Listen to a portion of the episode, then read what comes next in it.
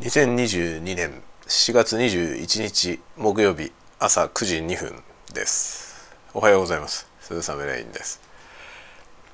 えー、今日もモーニングルーティン。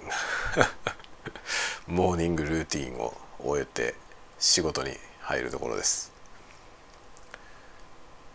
朝から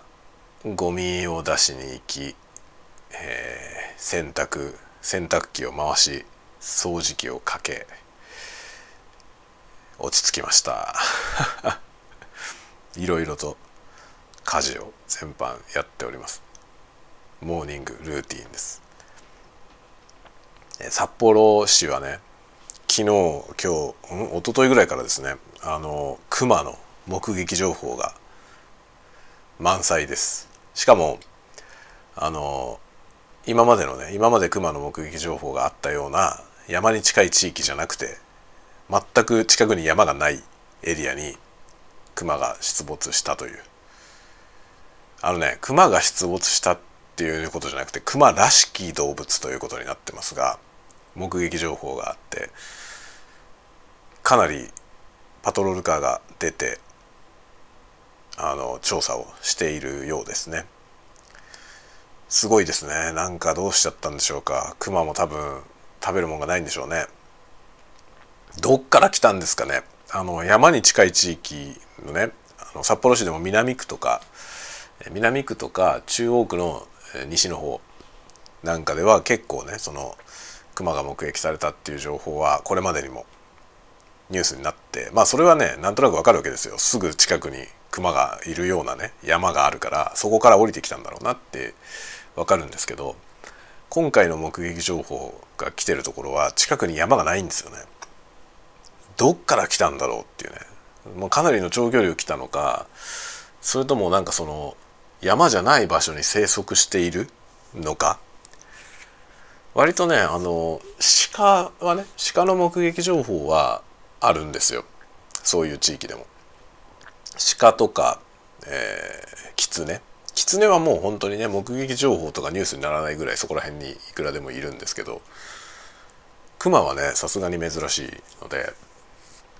住宅街に熊が出没している、まあ、熊のような動物という表現になってるので何とも言えないんですけどちょっとね怖いですよね。あの小学校も集団登下校になったりとかしています。まあ、はっきりクマがねいたっていうことが分かる分かるだけでもまたね違うんですけどちょっと何とも言えない未確認情報しか今なくて、えー、分かんないですね。クマの痕跡は見つかってないって一応最新のニュースでは言ってました、ね、本当にクマだとしたらね何らかの痕跡が見つかると思うんですけど今のところねないみたいですね。ということなんでちょっと警戒しながら暮らさなきゃいけないなと思っております。さあ熊も出てくるぐらいあったかくなってまいりました。今日もお仕事を頑張ろうと思います。今日はね採用面接。あの昨日昨日か一昨日かちょっと話しましたけど採用面接をする側です。いやーなんか面接ってね今日の人は第二新卒なんですけど面接ってね面接する側もなかなかプレッシャーですよね結構大きなねあの判断になるので慎重に 慎重に見極めなきゃいけないですね。もうでも本当にね何て言うんですかね最終的にはさ、まあ、この間もちょっと話しましたけど採用って博打みたいなところあってその人に要はベットするような感覚なんですよね。かけてみるっていうねこの人にかけてみれ見られるだけの何かを感じられるかどうかってことですよね会社側からすればさっていう感じですよね。まあ能力値だけで見ればいいわけじゃないっていうこともあるじゃないですか。難しいですよね。機械的にこう採用判断するっていうのはね。なかなか難しくて。最近なんかあれですよね。採用面接をする採否判断をする AI とかがあるって聞きますよね。まあそのね AI でできると思うんですよ。要するにケーススタディだから。あのケーススタディで対処できるものは全部 AI でできますよね。なのであのその会社にとってのね過去の事例そのどどのようなタイプの人を採用してその人が、まあ、3年後5年後どうなっていったのかみたいな傾向をね。で AI っていうのはとにかくそのケーススタディのケースが多ければ多いほど精度が上がりますからそれをまあ大量に詰め込んであげればね多分人間が判断するよりもいいだろうなっていう気はしますね。やっぱり人間が判断するとさ僕も含めてあの人情みたいなものが挟まるじゃない。だ結局結構面接って印象に左右されがちなんですよねその時の印象に。でも面接の時の印象って普段のその人じゃないじゃない。だからねなんかそこからまあ普段を想像するわけですけど、まあ、限界があるよね。っていうのはね常々感じますね。だからこの分野はあの AI が多分人間よりいい仕事をするだろうなと思いますね。採用は本当に AI にしたいけどその AI をどういうデータで育てるかによるんだよね。AI って本当に何を学習したかによって全然ねその弾き出す結果が変わってきますから AI それ自体が優秀なのかどうかっていうことじゃなくてその学習させ方のところにかなりね AI の性能って左右されるんですよね。何をどう学習させるかっていうとこですね。だから AI これからの時代は本当にね AI がいろんなことできるようになりますけどその AI をうまく育てることができるっていう能力そういうスキルがね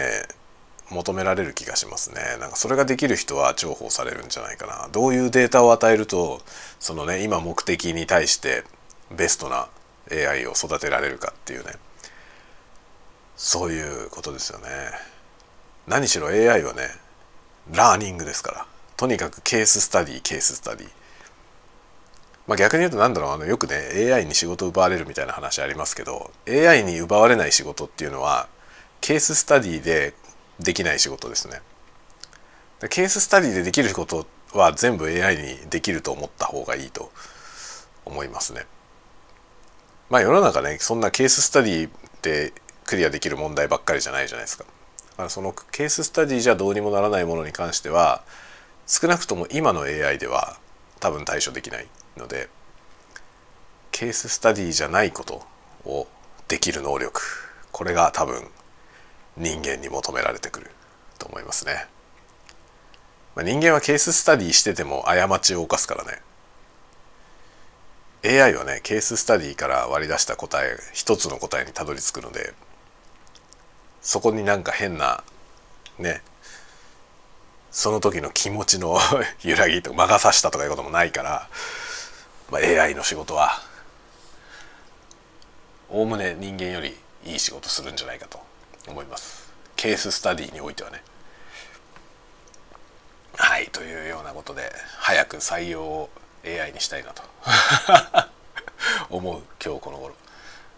責任重大なんだよね AI あの採用ってね。結局そのさ責任を取んなきゃいけないでしょ。いろんな責任を、まあ、採用するにしろ、えー、不合格にするにしろそのね採用を受けに来た人の人生もかなり左右してしまうし、えー、会社の運命もねかなり左右してしまうからね。という